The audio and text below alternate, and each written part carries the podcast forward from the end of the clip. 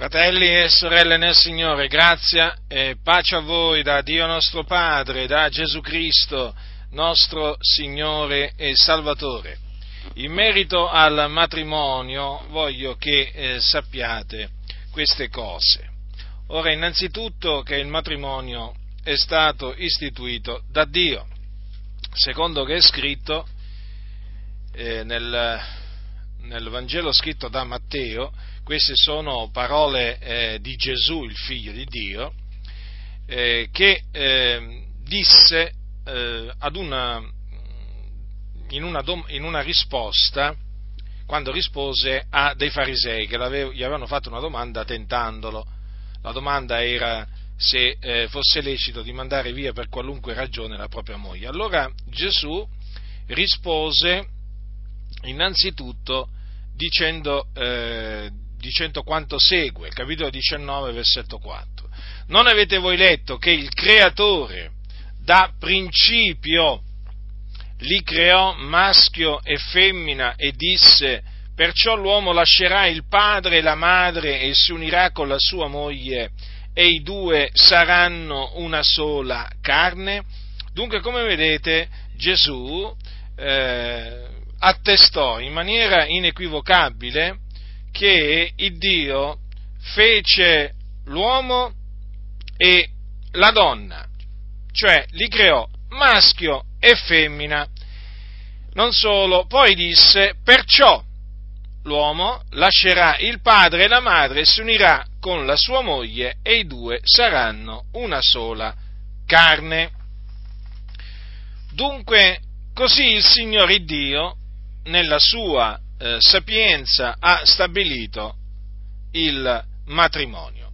Dunque il matrimonio è soltanto tra uomo e donna, perché sono, eh, perché dico soltanto tra un uomo e una donna, noi lo diamo per scontato, noi figlioli di Dio, noi che conosciamo il Dio, noi che conosciamo le scritture, lo diamo per scontato perché la scrittura eh, non ammette un altro matrimonio, nel senso non ammette un matrimonio tra un uomo e un altro uomo e una donna e un'altra donna, ma siccome che viviamo in tempi particolarmente eh, difficili e malvagi in cui, eh, in cui, gli uomini hanno pervertito le diritte vie del Signore e in cui oramai eh, un po' per tutto il mondo si sta diffondendo il cosiddetto matrimonio omosessuale, allora eh, sono costretto a eh, dire eh, appunto che il matrimonio eh, istituito da Dio è solamente quello tra un uomo e una donna. Oramai in molte nazioni, nel, in sempre più eh, nazioni nel mondo, viene, viene approvato dalla legislazione della nazione eh, il, il, cosiddetto matrimonio omosessuale, quindi tra un uomo e un, un altro uomo, tra una donna e un'altra, e un'altra donna.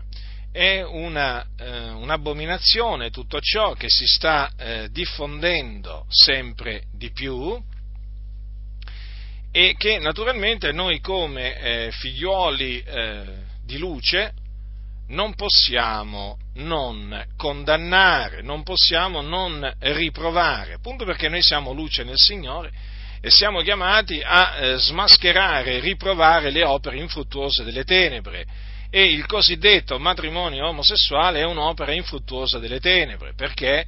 Perché si basa, eh, perché si basa su un'opera eh, delle tenebre, un'opera del diavolo che si chiama omosessualità e l'omosessualità è condannata da Dio. Infatti il Signore dice nella legge non avrai con un uomo relazioni carnali come si hanno con una donna, è cosa abominevole. Dunque, essendo che l'omosessualità è una cosa in abominio a Dio, è evidente che nel momento in cui uno Stato approva eh, il matrimonio omosessuale non fa altro che approvare ciò che è in abominio a Dio e quindi eh, va contro la legge stabilita da Dio. Quindi noi non possiamo eh, riconoscere il, eh, il, matrimonio omosessuale, non lo possiamo approvare, eh, non lo possiamo accettare in alcuna, in alcuna maniera, lo condanniamo. Per noi per noi eh, tutti coloro che nel mondo hanno ricevuto l'approvazione da parte dello Stato di sposarsi eh, con persone dello stesso sesso, per noi non sono assolutamente eh, sposate, anche se, eh, anche se lo, quello Stato in questione li riconosce, li riconosce tali. Il Signore assolutamente disapprova eh, questo cosiddetto eh, matrimonio omosessuale. Peraltro, voglio farvi presente che eh, quando, anche, quando, anche, l'unione eh, tra eh, due uomini o due donne eh, non venisse chiamata matrimonio, ma semplicemente unione civile, e chiaramente anche lì noi siamo contro, siamo contro perché appunto si basa su un peccato quell'unione, quell'unione civile, così chiamata da, dalla, dalla, legge. E, e dunque è bene, è bene, mettere in chiaro in questi tempi così eh, così difficili e così malvagi, qual è la, eh, la, posizione, la, la, posizione, giusta, posizione giusta eh, che è appunto quella eh, voluta, ordinata, ordinata da Dio. Parlo della posizione giusta, perché noi conosciamo la verità, questa è la verità, che, che ne dicano i massoni, no? per cui non esiste la verità assoluta, per cui nessuno può dire di avere la verità, noi affermiamo con franchezza che abbiamo la verità, conosciamo la verità, perché noi siamo in Cristo Gesù, colui che ha detto io sono la verità. E noi abbiamo la parola di Dio, la Sacra Scrittura, che è verità. Per cui noi non ci vergogniamo nella maniera più assoluta di dire che questa è la verità, perché non ci vergogniamo della verità. Guai a noi se ci vergognassimo della verità in mezzo a questo mondo di tenebre, dove il male viene chiamato bene e il bene viene chiamato male, dove veramente gli uomini prendono piacere a pervertire le diritte vie del Signore, gli uomini, i figli del diavolo, già i figlioli ira, prendono piacere proprio a fare questo. E lo vediamo, e lo vediamo tutti i giorni, lo sentiamo tutti i giorni.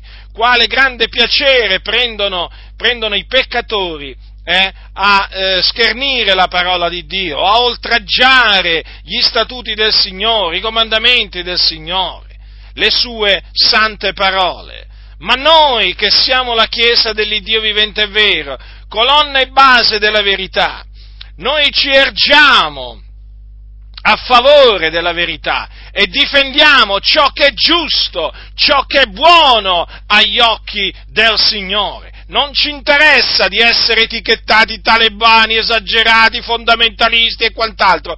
Non ci interessa. Noi siamo nella verità, proclamiamo la verità e la difendiamo la verità. Dagli attacchi dei figlioli di ira, dagli attacchi dei servitori di Satana, che peraltro si sono insinuati, introdotti in mezzo, in mezzo alla Chiesa e in mezzo alla quale stanno diffondendo il loro veleno mortifero, le loro dottrine di demoni, che appunto stanno spingendo, stanno spingendo le Chiese a rigettare la dottrina di Dio, a rigettare i comandamenti di Dio, a disprezzare Dio.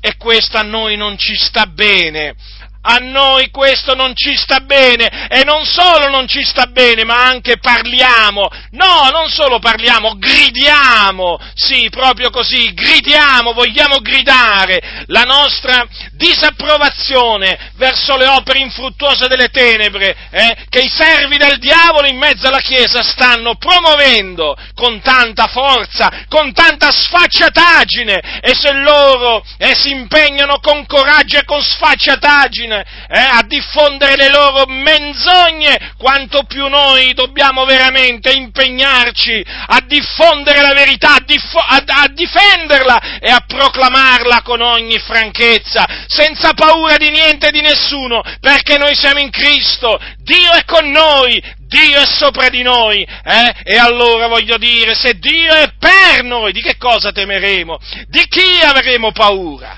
Eh? Noi siamo la Chiesa dell'Iddio vivente e vero, siamo il popolo di Dio. Eh? Il nostro Dio è colui che ha fatto i cieli, la terra, il mare e tutte le cose che sono in essi. Noi siamo chiamati a temere Lui e non temere gli uomini. Avete capito? Quindi non abbiate paura degli uomini, non importa chi siano. Eh? Dif- proclamate la verità, difendete la verità in mezzo a questa generazione storta e perversa. Così la Sacra Scrittura chiama questa generazione in mezzo alla quale noi eh, risplendiamo come dei luminari, tenendo alta la parola della vita, sì, la parola della vita in faccia, eh? in faccia la teniamo alta la parola della vita, in faccia dei massoni che sono in mezzo alle chiese, che servono Satana e che proclamano e innalzano le menzogne. Sì, proprio così, il cosiddetto libero arbitrio che permette all'uomo eh, di dire, eh, che autorizza l'uomo a dire io faccio quello che voglio. Leggevo l'altro giorno un, un cartello molto significativo, eh? erano due lesbiche, due lesbiche che, diciamo, esponevano questo cartello e ce l'avevano con noi cristiani. Non posso ripetere una delle parole che, eh, diciamo, eh, c'era in, eh, c'è scritto in quel cartello, c'era scritto in quel, scritto in quel cartello, però il senso, il senso è questo. Allora, se voi eh, eh, siete liberi di amare qualcuno che è invisibile, noi mm, possiamo, diciamo, amare chi ci pare e piace. Ecco, o io posso amare chi mi, piace, chi mi pare piace, la metto così, eh? Non era eh, chi mi pare piace perché c'era un'espressione volgare che non posso ripetere. Comunque, ecco, eh, per, farvi capire, per farvi capire il disprezzo che c'è verso di noi eh, cristiani da parte di coloro che camminano nelle tenebre. Noi davanti a queste cose cosa dovremmo fare? Stare zitti? Eh? Dovremmo appunto, sì, stare in silenzio secondo alcuni, no? come dicono alcuni, non, non dovremmo fare polemica. Eh? No, invece noi la polemica la facciamo, come se la facciamo? Siamo lieti di farla, siamo lieti di guerreggiare in, in, in favore della, eh, della verità. Quindi l'uomo lascerà il padre e la madre e si unirà con la moglie e i due, e due saranno una sola, una sola, carne. Quindi questo è quello che Dio eh, dice e quello che Dio dice è la verità. Sì, proprio così, fratelli del Signore. E quindi, dato che la scrittura dice sia Dio riconosciuto verace, ma ogni uomo bugiardo, è evidente che quando si presenta uno che dice no, ma il matrimonio non è solamente, non è solamente eterosessuale, quindi tra persone di diverso sesso, ma il matrimonio può essere anche omosessuale, quindi tra persone dello stesso sesso. Eh? Eh, loro dicono l'amore è l'amore, eh? al cuore non si comanda, dicono, lo, dicono appunto, eh, lo dicono anche lo dicono anche gli omosessuali. E voglio dire, è chiaro, è chiaro che noi eh, non, possiamo mica, eh, non possiamo mica accettare eh, questo, questo, ragionamento. Questo è un, è un, ragionamento vano che noi quindi dobbiamo distruggere, fratelli del Signore, e dobbiamo dire appunto se Dio è verace, è chiaro che chi va contro di lui è bugiardo. Infatti coloro che parlano in quella maniera, cioè approvando, difendendo il matrimonio omosessuale o anche l'unione civile omosessuale, eh, chiamatela come volete, tanto per noi cambia, cambia niente, eh?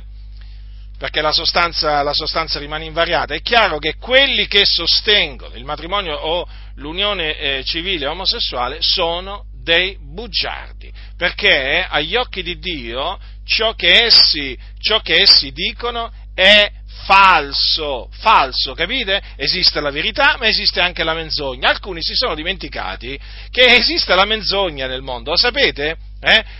Alcuni Alcun, ci sono alcuni cristiani che non hanno capito che eh, in questo mondo ci sono quelli che sono nella verità e quelli che sono nella menzogna, quelli che sono sotto la potestà di Dio e quelli che sono sotto la potestà di Satana, quelli che seguono, quelli che seguono la verità e quelli che seguono la menzogna. Pare veramente che se lo siano dimenticati proprio che esiste eh, un essere eh, spirituale malvagio che si chiama diavolo eh, o Satana eh, e che è bugiardo, è padre della menzogna. Se lo sono proprio dimenticati, se lo sono proprio dimenticati. Proprio così, o lo ignorano, fanno finta di niente, in altre parole. Ora, se c'è la verità, è evidente, è evidente che c'è anche la menzogna. E Satana esiste, non è mica un'invenzione della Chiesa Satana. Allora cosa fa Satana? Satana appunto proprio perché è l'avversario avversa quello che dice Dio. Allora nel momento in cui Satana parla tramite i suoi figlioli e i suoi servi, noi che cosa dobbiamo fare? Eh? Noi Chiesa che cosa dobbiamo fare? Dobbiamo appunto turare la bocca a quelli che parlano da parte di Satana. Sì, proprio così. Satana parla e noi riprendiamo coloro che parlano da parte, da parte di Satana. Eh? Invece cosa sta succedendo oggi? Eh? Che praticamente ci sono tanti che si dicono cristiani che ritengono che eh, appunto ognuno è libero di dire quello che vuole, di pensarla come vuole e nessuno ha il diritto di riprenderlo e di giudicarlo. No, non stanno così le cose. Gesù e gli scribi e farisei li riprese duramente pure, li riprese severamente, basta leggere quello che sta scritto. Ma perché li riprese severamente? a quegli ipocriti, perché annullavano la parola di Dio con la loro tradizione e quindi con vani ragionamenti. Gesù li riprese pubblicamente, li chiamò serpenti. Ecco come li chiamò, stolti, guide cieche. Allora noi come ci dobbiamo rapportare nei confronti di coloro che oggi annullano la parola di Dio con i loro vani ragionamenti? Eh? Come ci dobbiamo rapportare nei loro confronti? Dobbiamo fare finta di niente. Gesù fece finta di niente. Nel vedere gli scribi e farisei che avevano annullato la parola dell'Iddio e Padre suo. No, non fece finta di niente. Gesù reagì e noi suoi discepoli siamo chiamati a reagire in mezzo a questo mondo perverso e anche in mezzo a questa chiesa perversa e storta. Mi riferisco alla falsa chiesa eh, che purtroppo è molto diffusa, perché non esistono solo i falsi ministri, esiste anche la falsa Chiesa e tanti appunto ne fanno, ne fanno parte. E veramente quando parlano si capisce che costoro parlano da parte del diavolo. Si capisce come perché non difendono la verità, non difendono la parola di Dio, non difendono la giustizia, difendono il libero pensiero, difendono la libertà individuale, come se l'uomo avesse la libertà di pensare in maniera contraria a Dio, come se l'uomo fosse libero di comportarsi in maniera abominevole nel cospetto di Dio. Ecco come si comportano costoro. È una vergogna, è una vergogna. E poi ci vengono a fare i maestri, ma quali maestri?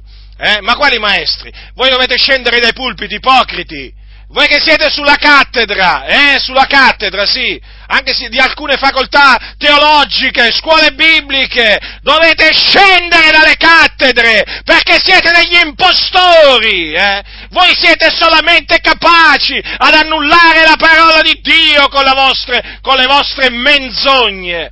Eh? generate dal diavolo che è vostro padre e vostro, vostro padrone. Ecco che cosa siete che cosa siete. Ma credo che oramai sempre più fratelli, i fatti lo dicono, si stanno accorgendo, si stanno accorgendo di stare in mezzo a serpenti e scorpioni in mezzo alle chiese evangeliche. Questa è la verità poche pecore, tanti serpenti e scorpioni, hanno la faccia dura, hanno la faccia tosta, ma il Signore ci ha indurato la faccia a noi per opporla a questa massa di ribelli, per difendere la sua parola santa, per difendere la giustizia, per difendere la verità, che questi nel corso del tempo hanno attaccato. Sì, hanno fatto e stanno facendo la stessa opera degli scribi e farisei, degli ipocriti del tempo di Gesù. E loro vorrebbero far credere che invece siamo noi i farisei. No, i farisei non sono quelli che difendono la parola di Dio. Eh? ma sono quelli che annullano la parola, la parola di Dio, con le loro tradizioni, eh, con i loro ragionamenti, con i loro sofismi, quelli sono i farisei, quelli sono i farisei moderni, non sono quelli che danno la loro vita per l'Evangelo, non sono quelli che soffrono per l'Evangelo, che soffrono nel dire la verità, nel difendere la verità in mezzo a questa generazione storta, storta e perversa. Io non mi vergogno né dell'Evangelo né nemmeno della dottrina degli Apostoli, perché si devono vergognare quelli che vanno contro il Vangelo, quelli che vanno contro la dottrina degli Apostoli. Loro si devono vergognare, loro devono arrossire, diventare verdi in faccia. Non coloro, appunto, che proclamano la verità. Ma quando mai? Ma quando mai? Ma non esiste che coloro che sono nella verità si debbano vergognare. Ma vergognare di che cosa? Che cosa uno deve provare vergogna nel difendere la parola di Dio? Ma vergognatevi voi, impostori, schernitori, buffoni, che non siete altro. A voi vi dovete vergognare, eh? La vostra faccia parla da sé, il vostro viso, la vostra espressione facciale parla da sé. Siete voi che vi dovete vergognare. Quindi noi queste cose le diciamo perché lo sappiamo quello che sta avvenendo in mezzo alle chiese. L'omosessualità viene sempre più, diciamo, approvata, si sta diffondendo sempre di più nelle chiese evangeliche, anche in mezzo alle chiese pentecostali. Piano piano, piano piano, i massoni stanno lavorando di soppiatto anche in mezzo alle chiese pentecostali, soprattutto quelle che sono istituzionalizzate, al fine di fare approvare l'omosessualità. Eh? E poi, e poi, in un secondo momento, prima gli fanno approvare l'omosessualità, poi gli fanno approvare le unioni civili e poi anche il matrimonio omosessuale. Stanno andando così le cose. Stanno andando così le cose, e infatti non si sente predicare contro l'omosessualità, non si sente predicare contro le unioni civili omosessuali, matrimoni omosessuali che già ci sono diciamo in tante nazioni, no, questi è come se vivessero in un altro mondo, queste chiese è come se vivessero in un altro mondo, credetemi fratelli nel Signore, è in un altro mondo. Ma non è che loro vivono in un altro mondo, è che non vogliono essere perseguitati dal mondo, non vogliono essere odiati dal mondo. Gesù fu odiato dal mondo perché testimoniava del mondo che le sue opere erano malvagie. Sì, le opere del mondo erano malvagie allora e lo sono tuttora. E allora questi qua sanno che se tu riprovi le opere malvagie del mondo sarai odiato e allora loro non vogliono essere odiati. A motivo della verità, avete capito? Molti così ragionano. Ma a me chi me lo fa fare? Ma io devo essere odiato da chi? Dal mondo, dai vicini, dai conoscenti, dalle autorità. Per quale ragione? Eh? Perché, per, per, per, diciamo, perché comincia a dire questo e questo e quest'altro? Ma no, ma no, ma chi me lo fa fare? Io voglio vivere una vita tranquilla, questi sono una massa di codardi. Per, per i soldi sono capaci, di, sono capaci di rubare. Parlo di pastori evangelici, per i soldi, per amore dei soldi, sono capaci di rubare, mentire e anche ammazzare le persone. Ma per amore della verità non sono capaci di dire A, B e C, niente, vergogna vergogna! Impostori che non siete altro! E certo, grido perché sono arrabbiato. Certo, perché arrabbiarsi è peccato? No, non è peccato. Non è peccato arrabbiarsi. Dice adiratevi e non peccate, io mi adiro. E ho, e c'ho molte ragioni per adirarmi, perché le chiese, le chiese, evangeliche sono piene di ipocriti, soprattutto dietro i pulpiti, sulle cattedre, pieno di ipocriti, moderni scribi e farisei. Ve l'ho detto, quelli per amore del denaro sono capaci di fare tutto, ma credetemi tutto, sono assetati di denaro quella gente lì. Capito? Non sono assetati di giustizia. Non hanno amore per la verità. Qual è amore per la verità? Chi ama il denaro non può amare la verità. Infatti stanno zitti eh, voi li vedete, no? Voi li vedete, sono dei leoni, dei leoni quando si tratta di parlare di soldi. O quando se, si tratta di parlare di santità, di giustizia, di verità, spariscono, non ci sono più. Non ci sono più. E proprio così sta succedendo. Per quello esorto, esorto veramente la fratellanza in Cristo in Italia e anche all'estero, chiunque mi ascolta, a levarsi in favore della verità, dovunque vi troviate, non importa in, in, mezzo a quale chiesa, levatevi in favore della verità. Siete in mezzo alla chiesa valdese, se siete nati da Dio dovete alzarvi, cominciare a denunciare le abominazioni di questa chiesa che ha rigettato la parola di Dio, che adesso si è messa a benedire le coppie gay, e quando uscirà la legge poi eh, si metterà pure a sposarli. Dove siete? In qualche, in qualche altra chiesa?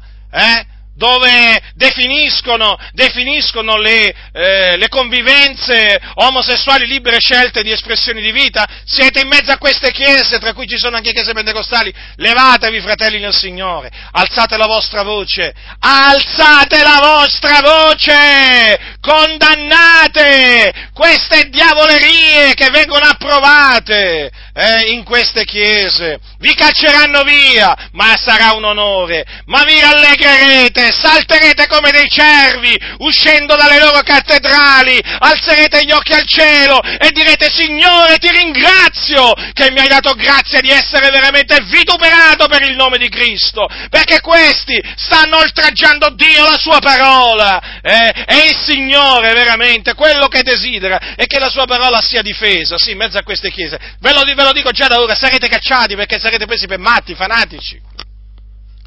Ma meglio essere presi per matti e fanatici, ma essere nella verità, che essere presi per persone, diciamo, eh, rispettabili, eh? e invece, invece, essere una menzogna sulla via, sulla via della perdizione. Eh? Quindi purtroppo la situazione è questa, dobbiamo riaffermare che il matrimonio, il matrimonio è solamente tra un uomo e una donna. Mm?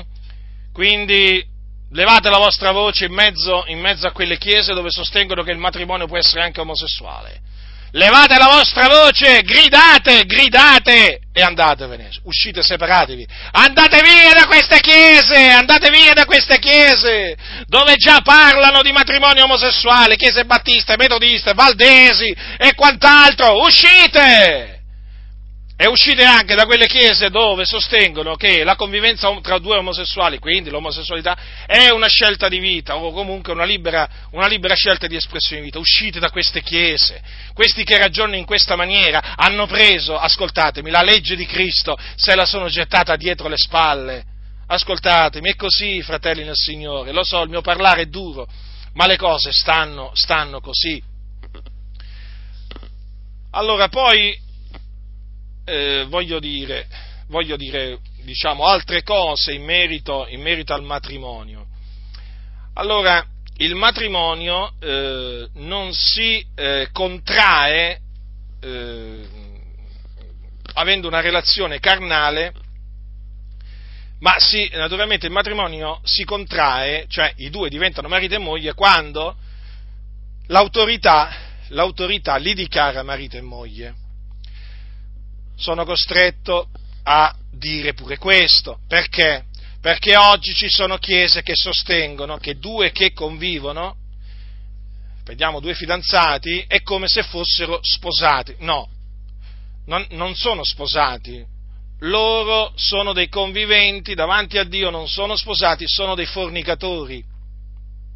Non sono assolutamente sposati non vi fate ingannare da questi pastori corrotti che hanno voltato le spalle alla verità.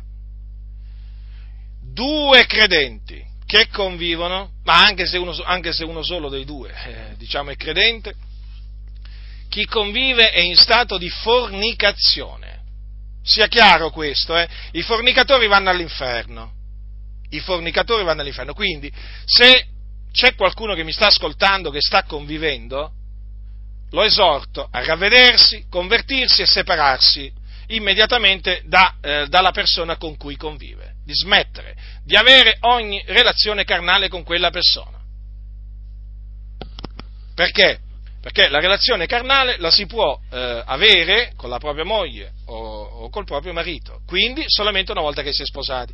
E quando è che, ci, quando è che, si, viene, quando è che si diventa marito e moglie? Quando si compare davanti all'autorità. Quale autorità? Qualcuno dirà. L'autorità che ha ordinato Dio. Sì, perché le autorità che esistono sono ordinate da Dio, questi molti, molti, molti lo hanno dimenticato, questi, questo, ma dice che non v'è autorità se non da Dio. Le autorità che esistono sono ordinate da Dio, quindi anche i sindaci, che sono coloro preposti a, eh, diciamo, co, eh, diciamo, sposare le persone, sono autorità ordinate da Dio. Allora, allora, due credenti, adesso prendiamo l'esempio di due credenti, eh, che si sposano o che si vogliono sposare. Cosa devono fare per sposarsi? Eh? Devono andare al comune, devono andare al comune e adempiere, adempiere le, ehm, le richieste no? Del, dell'autorità, dell'autorità, quindi fare quello che l'autorità dice di fare in questi casi, eh? e, e, quindi poi eh, diciamo eh, presentarsi, presentarsi davanti all'autorità eh, e farsi sposare. Questo devono fare. Sì, sì. qualcuno dirà, ma questo matrimonio è valido davanti agli occhi di Dio? Certo che è valido. Chi ha stabilito le autorità? Chi ha stabilito il sindaco? Chi ha stabilito il sindaco? Lo sai che è stato Dio? Lo sai che è stato Dio a stabilire il sindaco del tuo paese, della tua città? Il sindaco lì è messo da Dio. Allora, quali, tra le funzioni del sindaco c'è quella di sposare. Quindi, nel momento in cui due credenti, fidanzati, compaiono davanti all'autorità e l'autorità, eh, diciamo, dopo che sono state adempiute tutte le, eh, diciamo, le cose che prescrive, eh, una volta che l'autorità eh, dichiara marito e moglie, i due so, li dichiara marito e moglie, i due sono marito e moglie. Da quel momento possono avere relazioni carnali. Non ci sono problemi da questo punto di vista. Eh? Naturalmente i due credenti che si sposano, vi ricordo, vi ricordo non devono essere divorziati, nessuno dei due, eh? cioè nessuno dei due deve avere un coniuge ancora in vita di un precedente matrimonio. Uno dei due posso, può, essere, possono, può, essere, vedovo o diciamo tutte e due possono essere vedovi perché eh, diciamo, i, i, vedovi possono sposarsi no? o uno dei due può essere eh, vedovo e l'altro no però una cosa è certa, non si possono sposare credenti che sono divorziati e hanno il coniuge loro ancora in vita, perché chi commette, chi si sposa, eh, chi si sposa o per esempio una donna mandata via dal marito, commette adulterio. Sì, sì, proprio così, proprio così. E se un uomo mandata via la propria moglie ne sposa un'altra, commette adulterio. Quindi solo la morte scioglie il vincolo, eh, solo la morte scioglie il vincolo matrimoniale e quindi si possono sposare solo coloro che sono sciolti dal vincolo matrimoniale. Quindi i celibi, eh, le donne nubili e le donne vedove o i vedovi. Ecco, questi si possono sposare quelli che praticamente eh, sono sciolti dal vincolo matrimoniale. Chi perché ancora non si è mai sposato, ma chi perché dopo essersi sposato naturalmente è rimasto vedovo o vedova. Allora, allora possono, eh, possono sposarsi costoro. Perché sapete, oggi in tante chiese viene approvato, viene incoraggiato l'adulterio. Sì. Avete, avete, capito perché oggi non, non si sente parlare contro l'adulterio nelle comunità? Perché i pastori lo insegnano non possono parlare contro l'adulterio quando stanno insegnando, eh, non, quando stanno insegnando l'adulterio, stanno incoraggiando, stanno incoraggiando le persone a, a, a, commettere adulterio. Voi pensate che questi dal pulpito penseranno di parlare contro l'adulterio? Ma no, ma no, non esiste questo. Ma perché è così ormai nelle chiese? Il peccato viene approvato. Allora, le autorità che esistono sono ordinate da Dio. Allora qualcuno potrebbe dire, ma allora io non mi devo recare in un locale di culto dove c'è un pastore con la fascia tricolore, con la delega da parte dello Stato per sposare? No, non c'è bisogno. Perché? Quando mai i pastori, mai i pastori o, gli, anziani delle, chiese, delle chiese antiche eh, avevano, la, la, diciamo, avevano il, ehm, eh, la delega da parte dello Stato di sposare? Eh? Quando mai la, la ricercarono questa, questa, delega? Ma quando mai? Quando mai? Ma quando mai il Signore ha detto che gli anziani devono sposare i membri di chiesa? Ma quando mai? Gli anziani devono fare altre cose, il pastore deve fare altre cose, deve pasturare, deve ammastrare, deve sorvegliare il gregge. Ma che c'entra, che c'entra lo, lo, lo, sposare le persone eh, con, eh, con la funzione del pastore, dell'anziano? Non c'entra proprio niente, non c'entra proprio niente. Queste cose io le dico perché? Perché oggi c'è una idea che serpeggia in tante chiese che il matrimonio, eh, diciamo, stipulato davanti a un pastore evangelico, abbia qualcosa in più di quello, diciamo, eh, contratto davanti, eh, solamente davanti all'autorità civile. Insomma, è come se fosse è come se il matrimonio davanti al pastore è benedetto da Dio, quello invece, quello invece davanti, davanti a, al sindaco, al comune, eh, dove appunto il pastore non ha fatto niente, no, quello non ha la benedizione di Dio, ma questo è falso. Ma questo è falso! Allora, Il discorso sapete qual è? Che oggi molte chiese cercano di assomigliare, cercano di assomigliare a, a, alla Chiesa Cattolica Romana o comunque cercano di eh, conformarsi al mondo. Allora, che cosa succede? Succede che eh, ci sono chiese che vogliono mettersi a fare quello che non gli compete, capite? Allora vogliono che il loro pastore, anche il loro pastore, o che ci siano pastori nella loro denominazione che abbiano appunto la delega da parte dello Stato di sposare. Ma è una cosa che non compete alla Chiesa questa, è una cosa che non compete ai ministri, ai ministri di Dio questa cosa. Non compete, capisce che non compete, capite che non compete? Compete all'autorità stabilita da Dio, in questo caso il sindaco. Allora non vi fate ingannare, fratelli nel Signore, voi avete bisogno di sposarvi davanti all'autorità ordinata da Dio, in Italia è il sindaco, avete capito? Eh? Non avete bisogno di un pastore con la fascia tricolore eh, davanti a voi che vi legge gli articoli e queste cose qua. Non avete bisogno di questo, non avete bisogno ma il mio matrimonio sarà benedetto da Dio anche se vado a sposarmi al comune, ma certo che sarà benedetto da Dio, ma se è voluto da Dio, se c'ha l'approvazione da Dio, ma che tu pensi che tu pensi che il fatto che tu ti vada a sposare in comune ti tolga l'approvazione di Dio? Ma chi chi ti, mette in testa queste cose? Ma chi ti ha messo in testa queste cose se qualcuno te l'ha messa in testa? Bisogna bandire questi pensieri, bisogna bandirli perché non vengono dal Signore. Ecco, a proposito, perché c'è questa mentalità? Perché è un residuo del cattolicesimo da cui vengono tanti, eh? Qualcuno dirà come? Cosa vuoi dire? Adesso ve lo spiego brevemente. Nella Chiesa Cattolica Romana voi sapete che il matrimonio è un sacramento, eh? è stata elevata alla dignità di sacramento. Pensate un po' voi come lo hanno, lo, lo hanno veramente innalzato il matrimonio. Sì, da un lato l'hanno innalzato, dall'altro l'hanno abbassato, perché glielo vietano ai preti, ai vescovi, ai cardinali e pure al cosiddetto Papa. Ma dico io, è un, è, un, è un, sacramento che guarda un po' come stanno le cose, viene, viene vietato ai sacerdoti cattolici, cioè noi lo sappiamo perché viene vietato. Allora, praticamente nella Chiesa Cattolica Romana il matrimonio è un sacramento perché dicono che dà ai coniugi la grazia di vivere santamente e di allevare cristianamente i figli. Eh? Ascoltate, ascoltate. Allora, affinché il matrimonio nella Chiesa Cattolica tra i due cattolici sia riconosciuto come sacramento, eh, deve essere ministrato da un sacerdote loro, nei loro templi, avete capito? O comunque sia, deve essere ministrato da un sacerdote con tutto il rituale della Chiesa Cattolica Romana. Altrimenti, che cosa succede? Altrimenti non viene riconosciuto come matrimonio vero, viene praticamente riconosciuto come matrimonio nullo, sì, il matrimonio civile, sì, sì, sì, sì il matrimonio civile.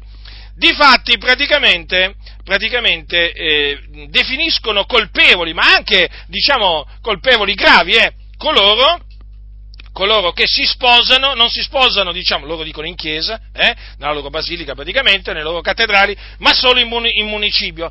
Dicono, accusano costoro di rinnegare quelli che appunto si sposano, eh, diciamo, col rito civile, no? Col praticamente coloro che contraggono il cosiddetto matrimonio civile, vengono etichettati come persone che hanno rinnegato praticamente la dottrina cristiana e eh, contraggono un, un matrimonio nullo, e eh, non sono sposati praticamente, sono considerati dei concubini, praticamente che stanno, persone che stanno praticando il concubinaggio, che stanno fornicando e quindi non possono accedere, non possono accedere, state attenti ai sacramenti, gli altri loro sacramenti, come per esempio mm, eh, l'Eucarestia, l'Eucarestia, avete capito? All'ostia, l'ostia praticamente, non possono, non gli può essere somministrata l'ostia, l'ostia. Avete capito quindi cosa fa la Chiesa Cattolica Romana?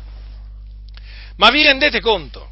Praticamente dichiara che chi, coloro che si sono sposati civilmente, quindi davanti all'autorità stabilita da Dio, eh, non hanno contratto un vero matrimonio. E questo è grave, è molto grave. Qui c'è proprio il disconoscimento dell'autorità stabilita da Dio. È grave. Allora, allora, vi dice qualcosa questo? Vi dovrebbe dire qualcosa. Quindi, l'idea che per essere benedetti da Dio come coppia, come marito e moglie, bisogna comparire davanti al pastore con la fascia tricolore, eh? E questo è un rimasuglio, è un rimasuglio della mentalità cattolica, avete capito? è un rimasuglio della mentalità cattolica. Sì, sì, proprio così.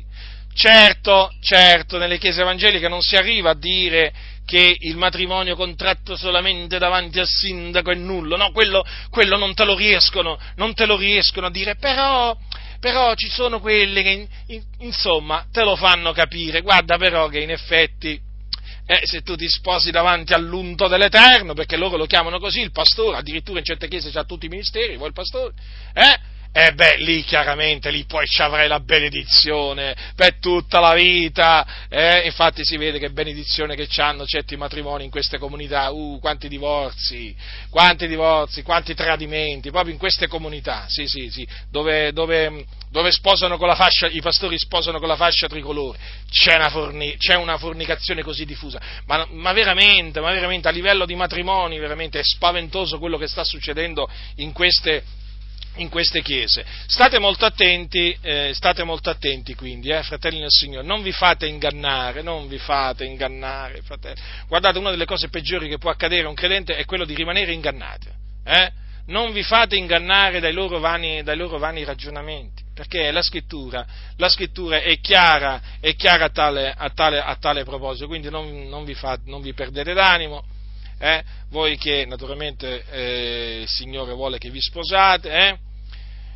non vi perdete d'animo, siate forti, eh? resistete, resistete, ehm, resistete, sì, perché oggi bisogna resistere in mezzo a queste in mezzo a queste denominazioni che hanno pervertito le diritte vie del Signore, ma sem- eh, non sembra, è proprio così c'è, c'è uno sforzo continuo, costante, di pervertire proprio le diritte vie del Signore. Ciò che è diritto lo devono pervertire in queste chiese, se no non sono contenti, se no non sono contenti. Hanno pervertito praticamente pressoché tutto.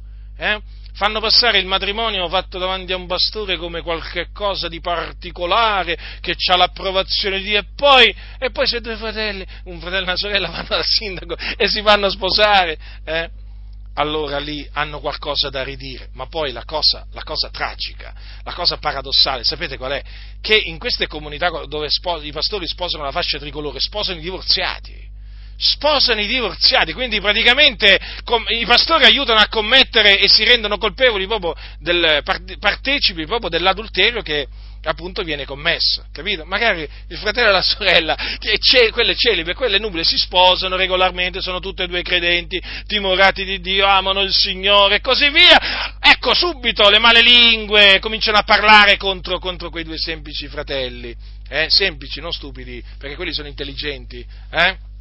Invece, invece se, si, se, il pastore sposa due divorziati, eh? due divorziati, beh, allora lì, lì, poi il pastore prega, eh, il pastore prega, quando pregano questi pastori, Dio è obbligato a rispondere praticamente, da, secondo la teologia di queste chiese, mio, quando pregano questi pastori pare che Dio sia obbligato a rispondere, in effetti questi quando pregano più che pregare Dio, più che supplicare Dio, danno ordini a Dio, tanto sono arroganti, pieni di sé. Ma li vedete in faccia? Ma fratelli, ma studiateli in faccia, ma studiateli quando si muovono, quando parlano! Queste persone sono gonfie, ma il Signore li sgonfia.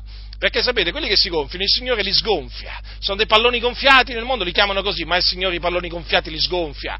Ma quanti ne ha sgonfiati fino adesso di palloni, di palloni gonfiati? Quanti ne ha sgonfiati il Signore e quanti ne sta continuando a sgonfiare? Di questi arroganti prepotenti che credono di essere chissà chi. Oh, quando hanno quella fascia tricolore mio, sembrano veramente già sono arroganti di per sé, poi ci, metti, poi ci metti pure la fascia tricolore, diventano super arroganti, super arroganti. Ma andate via da queste chiese, ma andate via da queste chiese, fratelli del Signore, separatevi, ma fatela finita con queste chiese, ma non lo vedete, tale la madre e tale la figlia, se stanno a prostituire come la Chiesa Cattolica Romana, la Chiesa Cattolica però da più tempo si prostituisce, pure queste, pure queste chiese, eh, prendono piacere a prostituirsi col mondo. Ah, che piacere che prendono eh, a prostituirsi col mondo, ad andare col mondo, a conformarsi al mondo, esattamente come la Chiesa Cattolica Romana.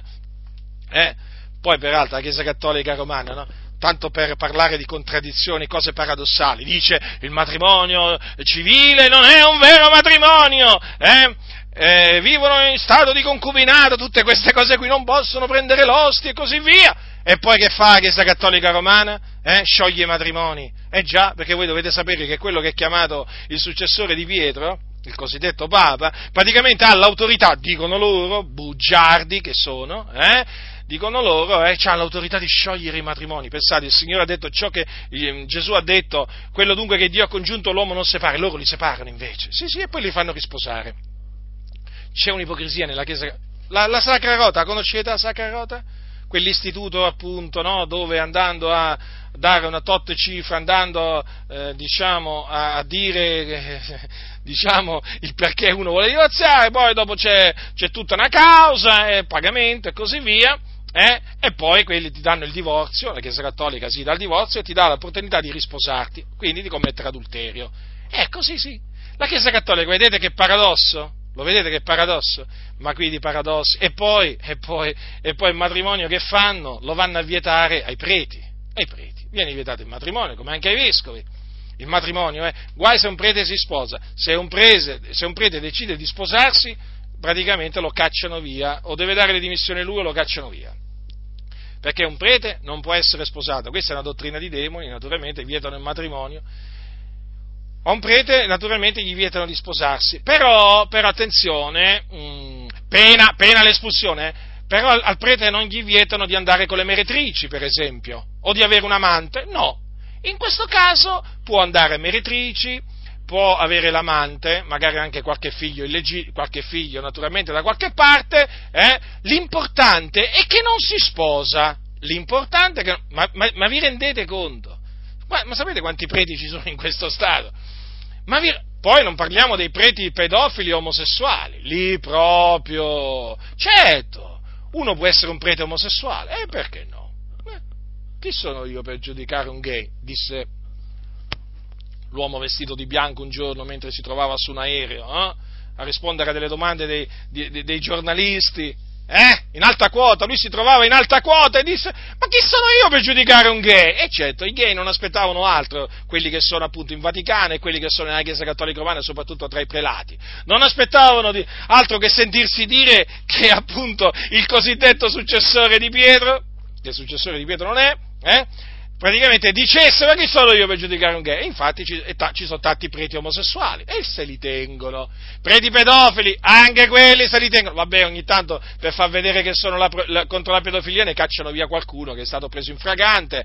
Però, però di preti pedofili ce ne sono che proprio, proprio li coprono, li coccolano. L'importante è che i preti non si sposano. Ecco, ecco se, se, se si sposano e allora lì non possono più fare messa, non possono più fare il prete e ti parlano in questa maniera. Ma vi rendete conto? Ma vi rendete conto? Questa Chiesa cattolica romana, eh, ma vi rendete conto di che cosa è? Di che cosa è? Di che cosa è? C'è da rabbrividire, da rabbrividire. E poi naturalmente uno dovrebbe aggiungerci proprio tutte le altre mostruosità, superstizioni, false dottrine che insegnano. Comunque, noi il tema è il matrimonio. Dunque, eh, fratelli nel Signore, abbiamo visto che il matrimonio eh, che Dio ha istituito è quello tra uomo e donna e che eh, il matrimonio eh, viene contratto in maniera legittima eh, con l'approvazione di Dio davanti alle autorità, perché le autorità sono ordinate, sono ordinate da Dio. Ora, il credente si deve sposare naturalmente con una credente, con una, quindi un figliuolo di Dio si deve sposare una figliuola di Dio.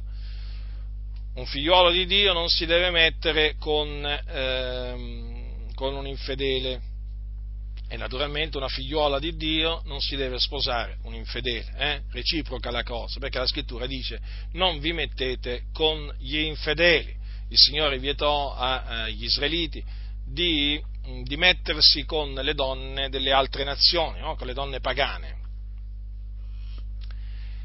E perché? Perché le donne pagane poi avrebbero distolto il loro, il loro cuore no? e li avrebbero praticamente portati lontano, lontano da Dio e dietro, e dietro gli, idoli, eh, gli idoli muti delle nazioni. Eh, oggigiorno il principio vale, vale ancora, nel senso, i credenti si devono mettere solo con credenti, cioè uno che appartiene al popolo di Dio non può mettersi con uno che non appartiene al popolo di Dio, quindi con uno che non conosce Dio, uno che non è convertito, uno che non è nato da Dio. Quindi è molto importante, è molto importante questo, fratelli del Signore. È una delle cose, diciamo, ehm, è una delle cose che, ehm, importanti eh, concernenti il, il matrimonio. Poi vi ho già detto che il matrimonio deve essere contratto solo da eh, persone che sono celibi o vedovi e non, e non da divorziati questo già, l'ho, questo già, ve l'ho, spiegato. Adesso veniamo all'ordine che c'è, diciamo, nella, nella, nella coppia o comunque nella, nella, famiglia. Allora, innanzitutto eh, la, scrittura, eh, la scrittura che cosa dice? Perché ci sono dei comandamenti ben precisi in merito sia ai mariti che alle mogli. La parola di Dio li contiene dice mogli, Paolo agli Efesini, mogli, siate soggetti ai vostri mariti come al Signore, perché il marito è capo della moglie, come anche Cristo è capo della Chiesa, egli che è il Salvatore del corpo.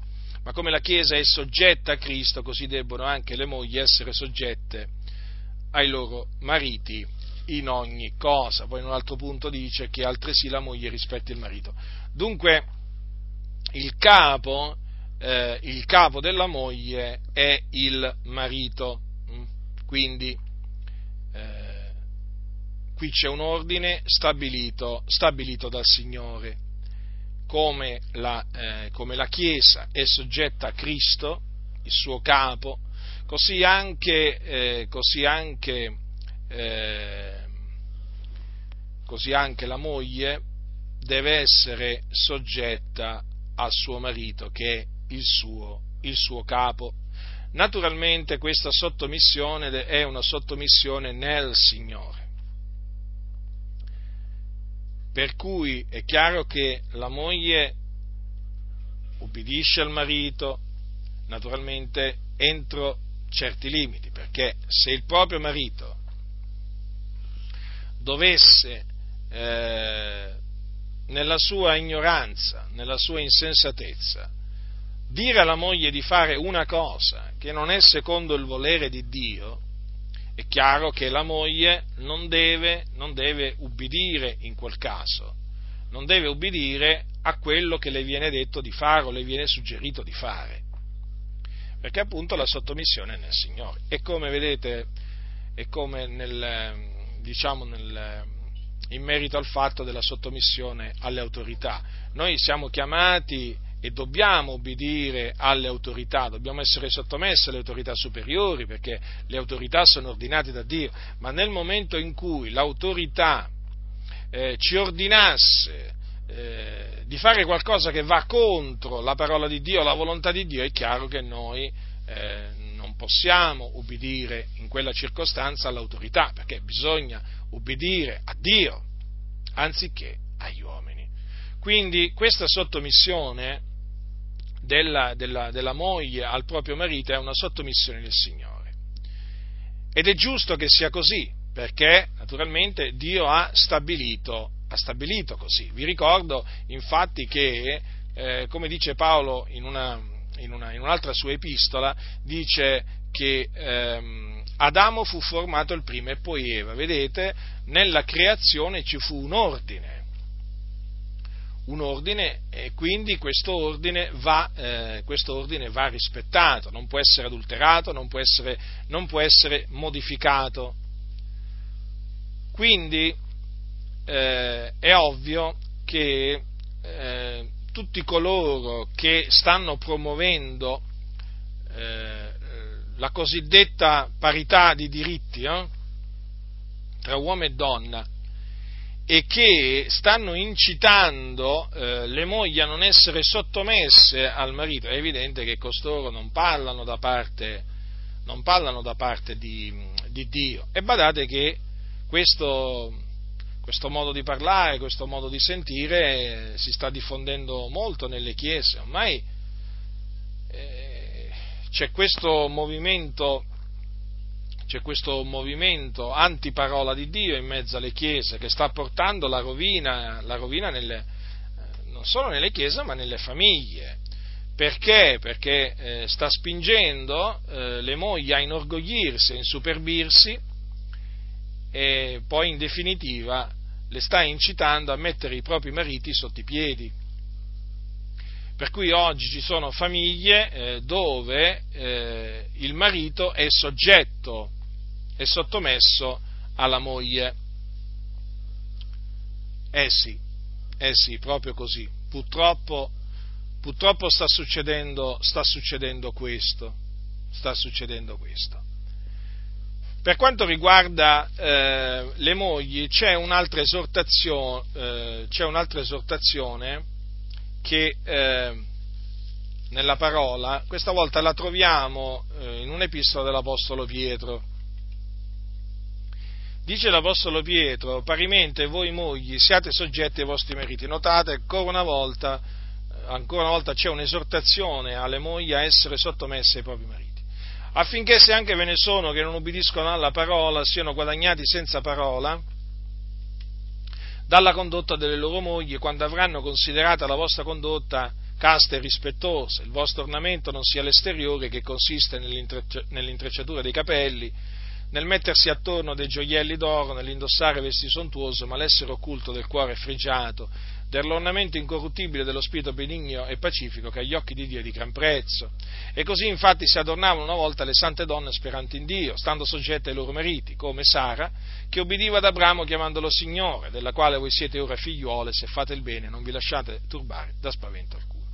Quindi vedete, qui l'Apostolo Pietro eh, fa sapere eh, alle mogli che devono essere sottomesse ai loro mariti, dice affinché,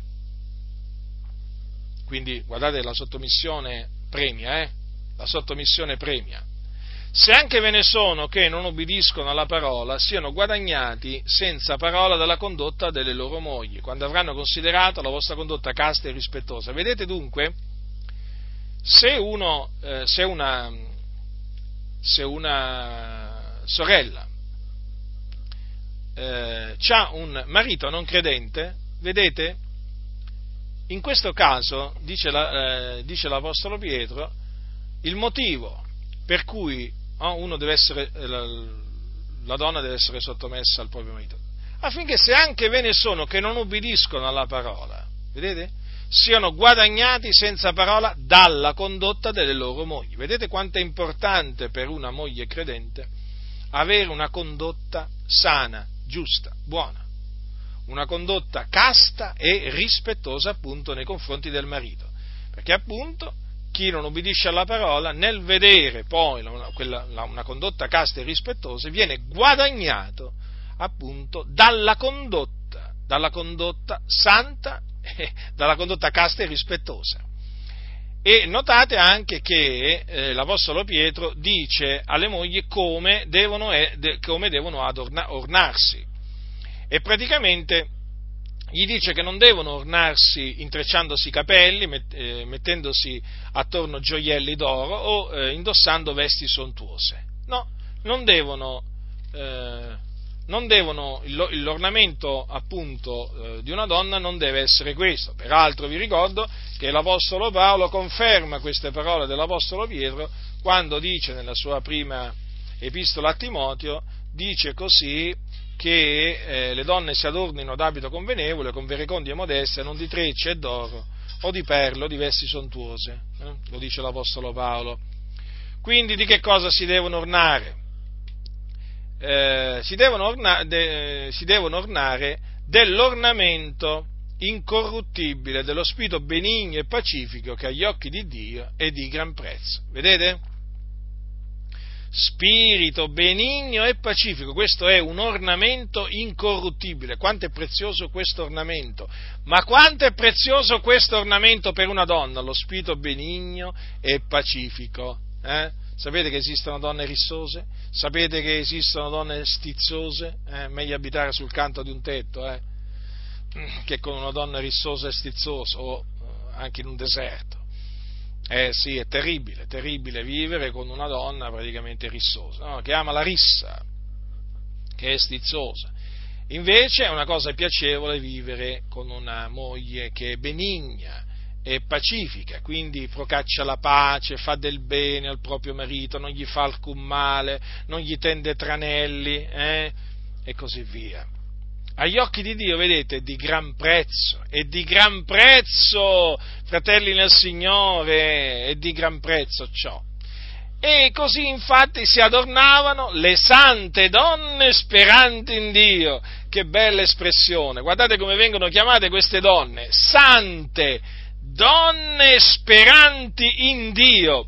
Quindi praticamente la Sacra Scrittura elogia quelle donne che sono eh, ornate, ornate dello spirito benigno e pacifico, fratelli nel Signore. Eh? Le elogia, la donna che teme l'Eterno sarà lodata, eh?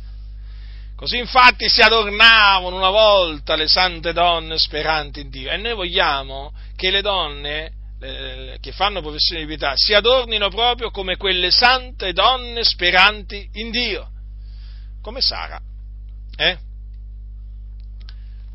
stando soggette ai loro mariti, come Sara, eh? che ubbidiva ad Abramo, chiamandolo Signore, della quale voi siete ora figliuole, se fate il bene e non vi lasciate turbare da spavento alcuno.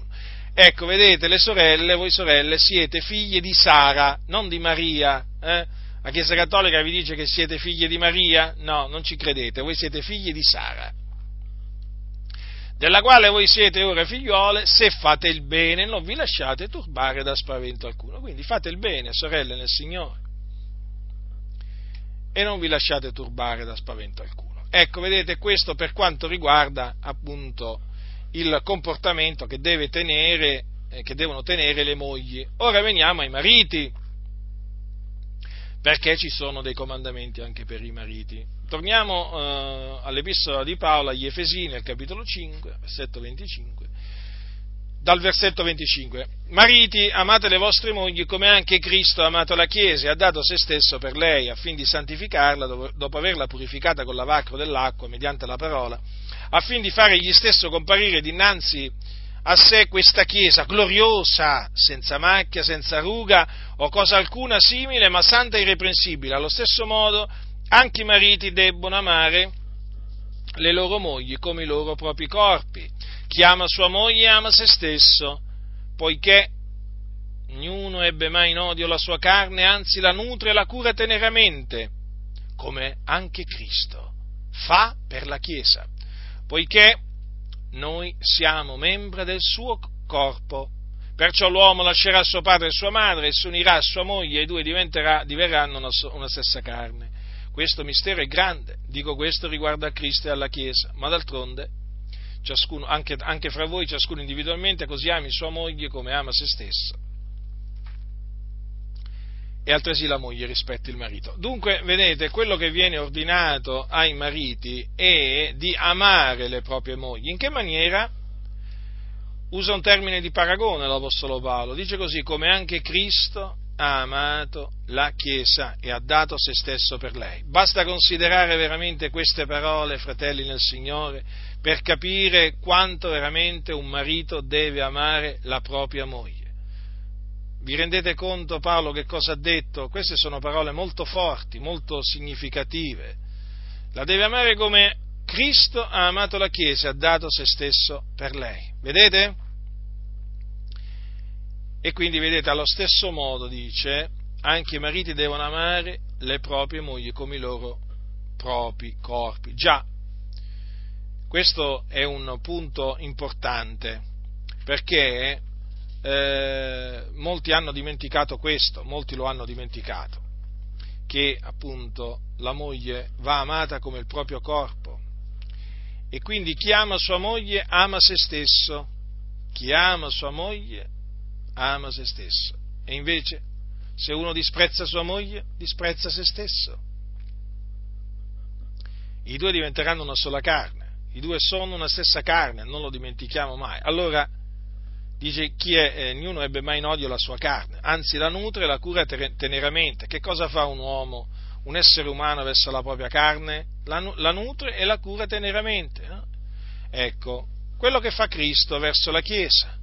Sì, perché noi siamo membri della, del, del, suo corpo, del corpo di Cristo che è la Chiesa. Quindi vedete, anche qui, anche qui Paolo usa questo termine di paragone. È molto importante questo. Dunque, ognuno deve individualmente amare sua moglie come ama se stesso. Ecco, proprio questo è scritto. Ora, per quanto riguarda, eh, la, per quanto riguarda l'avere figli, per quanto riguarda l'avere figli, allora eh, il Signore, voi sapete, disse ad Adamo ed Eva, crescete e moltiplicate. Ah, qualcuno dirà, ma sai, a quel tempo ancora la terra non era abitata. Lo so, lo so.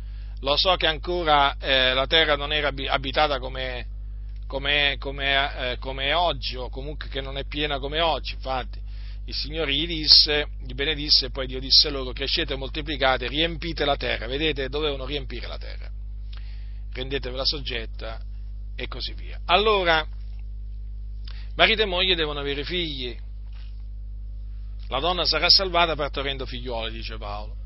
Allora qualcuno potrebbe dire, ma allora se, no, se, non può avere figli non sarà salvata, ma mica sta dicendo questo l'Apostolo Paolo. Chi ha detto questo?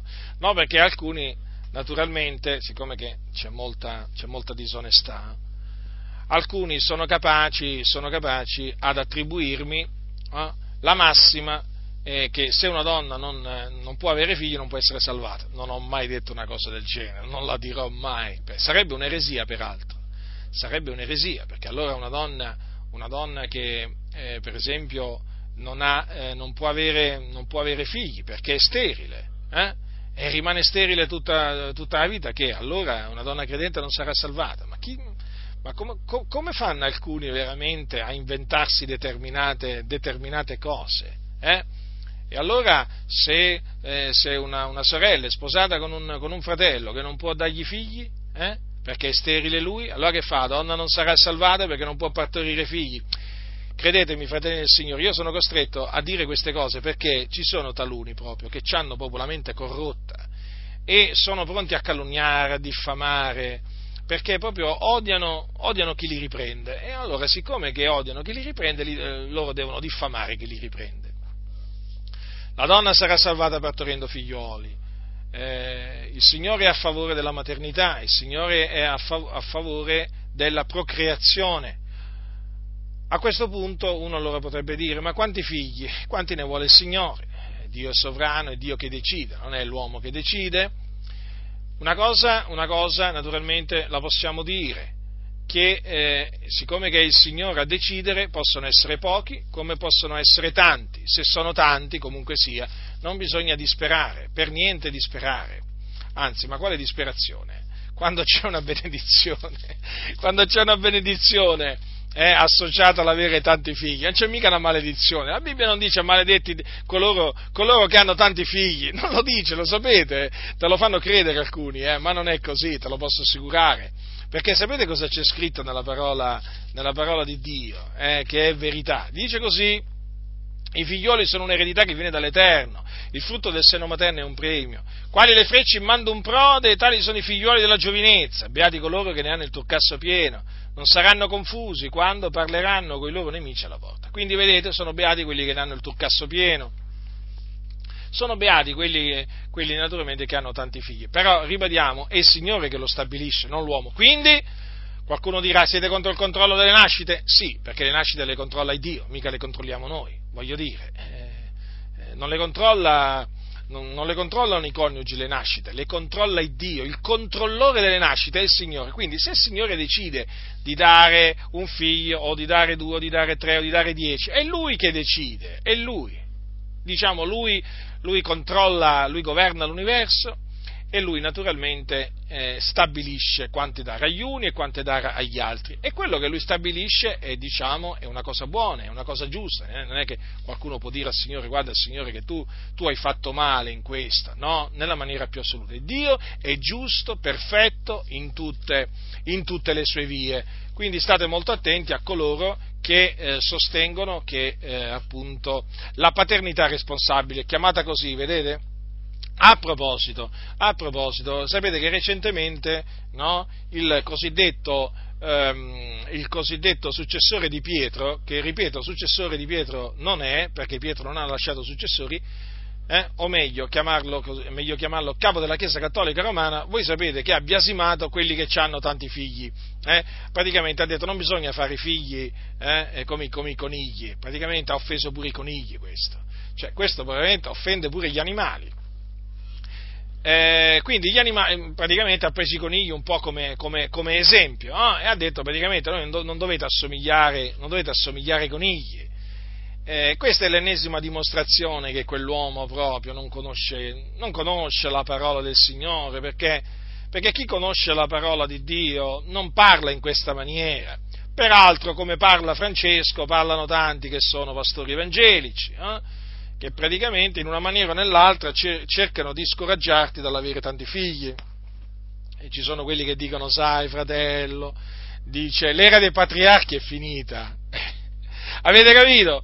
Allora Francesco dice, non fate figli come i conigli. Questi altri, quando non possono dirvi non fate figli come i conigli o come le bestie, eh, vi, dicono, vi, dicono, in una maniera molto più elegante, eh, fratelli, fa, l'era dei patriarchi è finita, come dire, è finito il tempo, è finito il tempo in cui i credenti, i giusti, avevano, avevano tanti figli. E chi ha stabilito che è finito il tempo? Voi ipocriti, razza di vipere, siete voi che l'avete stabilito e chi siete? Eh? Allora, fratelli, il tempo di avere tanti figli non è finito. Che, che ne dicano gli impostori in mezzo alle chiese? Eh? Non è finito per niente. A questi proprio gli danno fastidio tanti figli. E allora vorrebbero che anche gli altri praticamente si adeguassero, no? pastori corrotti che non hanno alcun timore di Dio. E quindi questi qua sono a favore, eh, sono a favore del, dei metodi contraccettivi.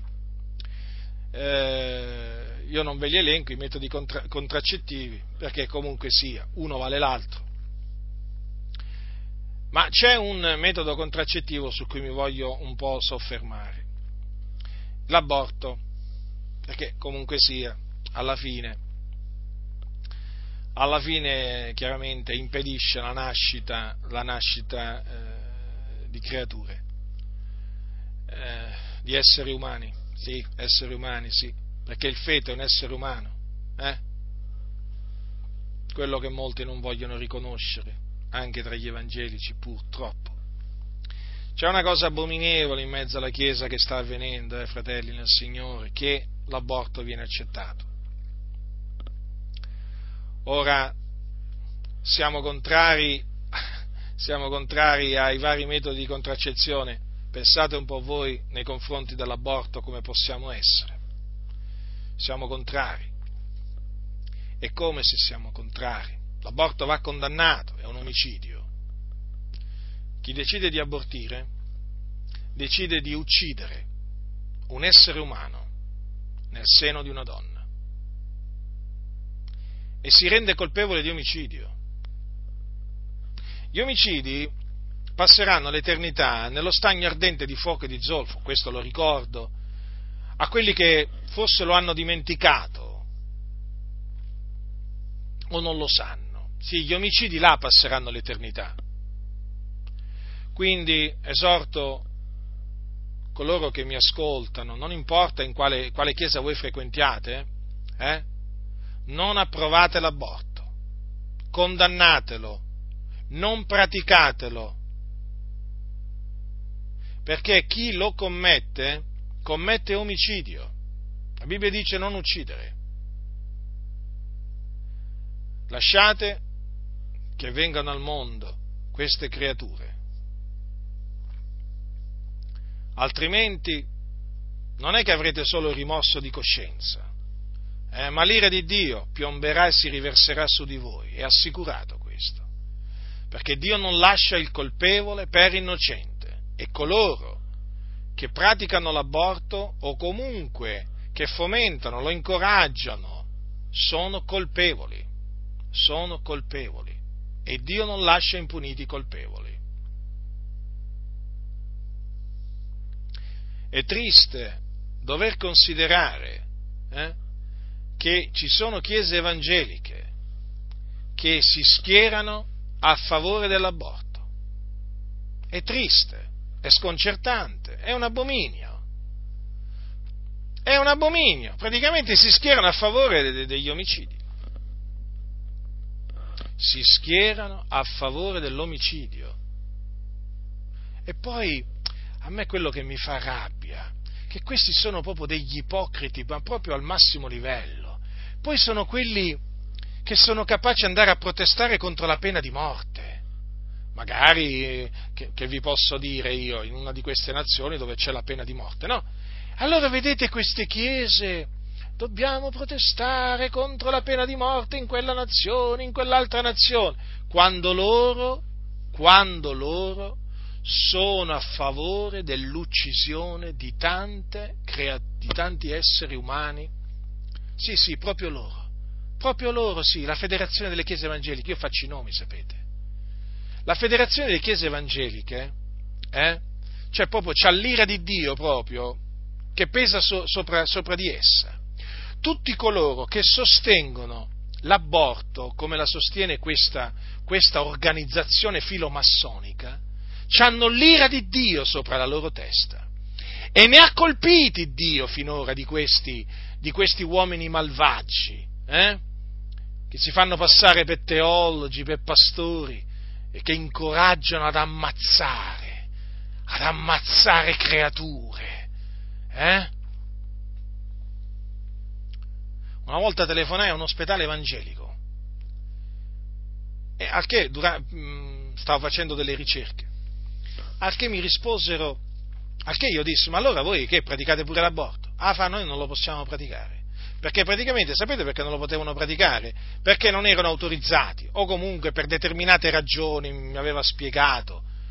Ah, perché gli ho detto, mi ha detto lei, no, perché se noi fossimo stati autorizzati l'avremmo, l'avremmo, esercitato, l'avremmo praticato l'aborto. Ah sì, ho detto, e, ammonito, e ho ammonito quella persona. L'ho ripresa, Vedete che persone che esistono in mezzo alle chiese? Eh? Ma vi rendete conto? Questi oramai si sono schierati proprio contro Dio. Eh? Si sono schierati contro Dio. Si sono messi a guerreggiare contro Dio, contro la sua parola. Non gli interessa niente. E voi cosa pensate? Che Dio rimanga indifferente davanti a queste cose abominevoli? Eh? Ma il Dio castiga il Dio punisce, il Dio fa morire. Un'altra cosa, la Bibbia dice come hai fatto così ti sarà fatto. State molto attenti voi che fate, voi che fate ammazzare, eh? voi che fate morire delle creature. State molto attenti, perché la Bibbia lo dice, come hai fatto così ti sarà fatto. Guardate che ci sono non pochi nel mondo che vengono fatti morire da Dio perché hanno fatto morire altre persone. Quindi chi ha orecchi da udire, ascolti ciò che lo Spirito dice alle chiese. Ma d'altronde in queste chiese quale voce ascoltano? La voce dei massoni, dei servi di Satana, che dicono che la donna è libera di fare del proprio corpo quello che vuole e quindi di fare anche diciamo, di disporre a suo piacimento della vita della, della creatura che c'ha nel seno. Capite? Cioè libera. Ecco il principio della libertà della massoneria, di questa istituzione satanica, responsabile veramente degli aborti. Perché dietro, dietro la diffusione dell'aborto nel mondo c'è la massoneria, da decenni questo. Eh? Sono i massoni che vogliono l'approvazione delle leggi sull'aborto, de, de, de, delle leggi veramente a favore delle coppie omosessuali, sono i massoni, anche i massoni che sono in mezzo alle chiese evangeliche, e loro sono tra i colpevoli, sono tra i responsabili di questo sterminio eh, a livello proprio universale che sta avvenendo in tante chiese evangeliche, uno sterminio di creature. Ma Dio è giusto e a suo tempo riversa la sua ira sopra gli omicidi. Quindi io a coloro che si sono resi colpevoli di questo peccato dico questo, ravvedetevi e convertitevi. Chiedete perdono al Signore, abbandonate le vostre vie malvagie, perché altrimenti per voi, quando morirete, si apriranno le porte dell'Ades, perché siete degli omicidi agli occhi del Signore. Potete non esserlo e non lo siete sicuramente agli occhi dello Stato, perché in questo Stato c'è una legge che, approva, che, che diciamo, sancisce la legittimità dell'aborto, ma potete anche non essere agli occhi dello Stato omicidi, ma lo siete agli occhi di Dio. Ravvedetevi e convertitevi. Dico alla Federazione delle Chiese Evangeliche in Italia, a tutte le Chiese Evangeliche che approvano l'aborto, vi dovete ravvedere e convertire, eh? perché altrimenti l'ira di Dio si abbatterà sopra di voi. Siatene certi di questo. È inutile che dite che Dio non castiga più nessuno, Dio castiga. E voi siete nella lista, siete nella lista, molti di voi siete nella lista di attesa, eh? Siete nella lista di attesa. Jezebel, ve la ricordate? Il Signore le diede tempo per ravvedersi ed ella non volle ravvedersi. E allora il Signore che cosa fece? Che cosa disse? Che cosa disse che avrebbe fatto? Ve lo, ve lo ricordo a voi. Dice io getto lei sopra un letto di dolore e quelli che commettono adulterio con lei in una gran tribolazione se non si ravvedono delle, delle opere d'essa. E metterò a morte i suoi figlioli e tutte le chiese conosceranno che io sono colui che investiga le rene di cuore e darò a ciascuno di voi secondo le vostre opere. Attenzione, state molto attenti. Il Signore vi sta dando tempo per ravvedervi se non volete ravvedervi, sapete quello che vi aspetta, il giudizio di Dio. Non so in che maniera il Signore manifesterà i suoi giudizi contro di voi, ma il giudizio è assicurato, non importa chi siate, massoni, non massoni, uomini, donne, non importa a quale chiesa appartenete, non importa a quale organizzazione religiosa appartenete, vi assicuro che il giudizio di Dio eh, si abbatterà sopra di voi. È ora che la Chiesa si levi in favore non solo della verità, ma anche della vita umana, che viene calpestata in mezzo alle Chiese in questa maniera. Sì, proprio in questa maniera. Mediante l'uccisione di tante, di tante creature che non vedranno mai, non vedranno mai la luce del sole, eh? per, colpa, per colpa di uomini e donne corrotte dalla mente corrotta, privati della verità. C'è da piangere, c'è da piangere, fratelli nel Signore. E in tante chiese, anche se non viene detto apertamente che l'aborto eh, si può fare, però alla fine te lo fanno capire. Sapete la differenza tra, tra i valdesi e, e certe chiese pentecostali, sapete qual è in tema di aborto? Che i valdesi sono almeno chiari a proposito dell'aborto. Ci sono chiese che non sono chiare, sono ambigue. Eh, perché? Perché ambigue? Perché approvano anche loro l'aborto.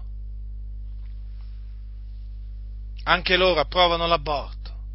Proprio così. È una vergogna, è uno scandalo. Ma comunque il Signore è giusto. Il Signore è giusto il Signore è giusto. Ora per tornare ai mariti, voglio leggere qualche cosa dal, dall'epistola, dall'epistola di, di Pietro perché è importante che i mariti sappiano questo. Parimente voi mariti convivete con esse con la discrezione dovuta al vaso più debole che è il femminile, portate loro onore perché sono anch'esse eredi con voi della grazia della vita, onde le vostre preghiere non siano impedite. Vedete dunque, ricollegandomi a quello, a quello che ho detto prima, a proposito dei mariti, che ho citato dalla pistola agli Efesini, ecco, queste parole fanno, eh, fanno capire eh, che quei mariti che non, eh, che non portano onore alle loro mogli, sicuramente non hanno il favore di Dio. Difatti, vedete, la scrittura parla di preghiere impedite Sì, le preghiere quindi di coloro che, eh, non, di quei mariti che non obbediscono ai precetti del Signore sono, in, sono impedite. Eh? Ecco perché dunque il Signore non ascolta le preghiere di alcuni mariti, eh? non sto dicendo di tutti, eh? però di quali mariti? Di quelli appunto che si comportano in maniera contraria alla parola di Dio. Ecco perché le loro preghiere sono impedite, quindi non ricevono esaudimento da parte di Dio. Perché non vivono con la moglie con la discrezione dovuta, al vaso più debole che è il femminile, perché non portano loro onore. Ecco. Ora, per quanto riguarda, eh, voglio, voglio, tornare brevemente, voglio tornare brevemente sul, eh, sul, discorso del, eh, sul, discorso del, divorzio o comunque del, delle seconde nozze. Vi ho già spiegato che è adulterio.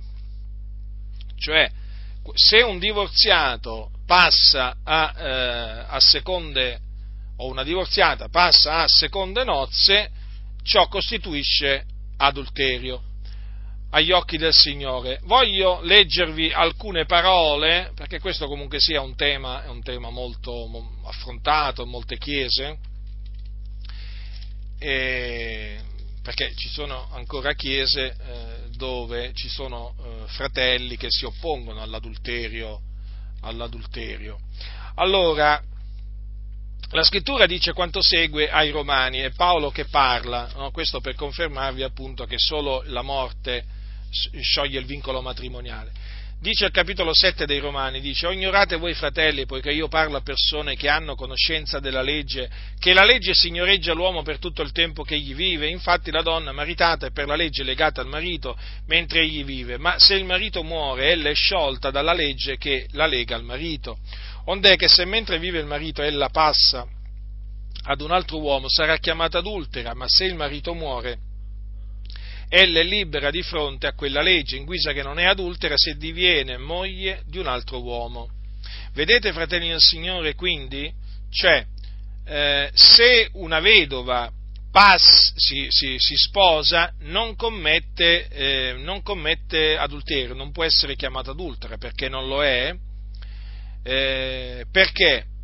Perché è libera la vedova, praticamente è libera di fronte a quella legge che la lega al marito.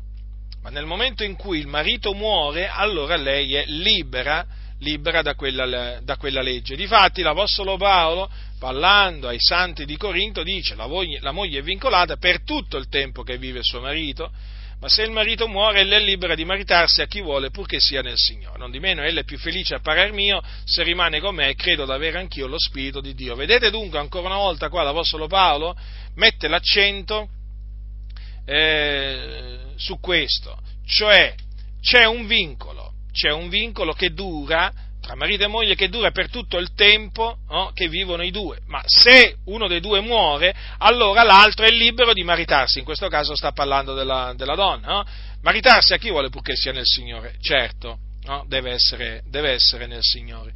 Quindi vedete che il, matri, il, diciamo, il risposarsi è legittimo solamente per, eh, diciamo, quei mariti o quelle, o quelle, quelle mogli che hanno avuto diciamo, il proprio coniuge morto, in altre parole, no? a cui è morto il proprio, il proprio coniuge. Allora, eh, che cosa invece, eh, che cosa eh, diciamo a coloro che eventualmente eh, diciamo, eh, sono separati? Beh, diciamo questo, diciamo quello che dice l'Apostolo Paolo, eh? Ai Corinti, ai coniugi ordino non io ma il Signore che la moglie non si separi dal marito e se mai si separa rimanga senza maritarsi o si riconcili col marito e che il marito non lasci la moglie. Vedete dunque che nell'eventualità avvenga una separazione, in questo caso da, eh, Paolo cita il caso eh, della moglie che si separa dal marito, ascoltate bene che cosa dice l'Apostolo Paolo, dice se mai si separa rimanga senza maritarsi o si riconcili col marito marito. Vedete dunque che non c'è la possibilità di passare a seconde nozze per una moglie che si separa. Non c'è. Non c'è, fratelli nel Signore.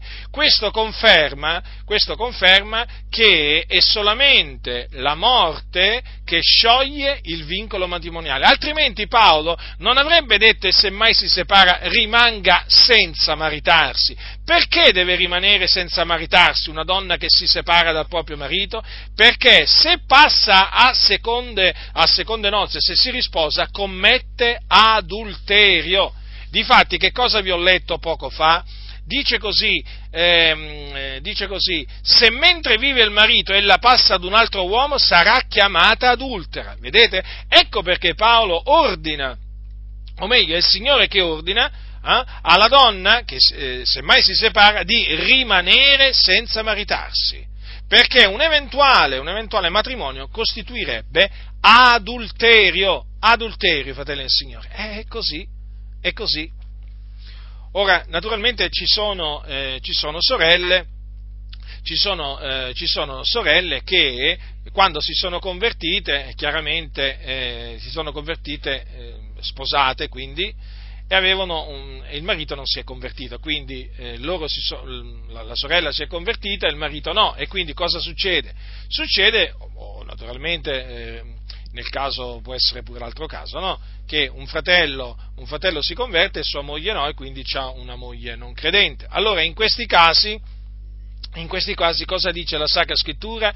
Dice quanto segue, se un fratello ha una moglie non credente ed ella è contenta di abitare con lui, non la lasci, e la donna che ha un marito non credente, se egli consente ad abitare con lei, non lasci il marito, perché il marito non credente è santificato dalla moglie, e la moglie non credente è santificata nel marito credente, altrimenti i vostri figlioli sarebbero impuri, mentre ora sono santi. Però, se il non credente si separa, si separi pure, in tali casi il fratello e la sorella non sono vincolati, ma Dio ci ha chiamati a vivere in pace, perché, o moglie, che sai tu se salverai il marito?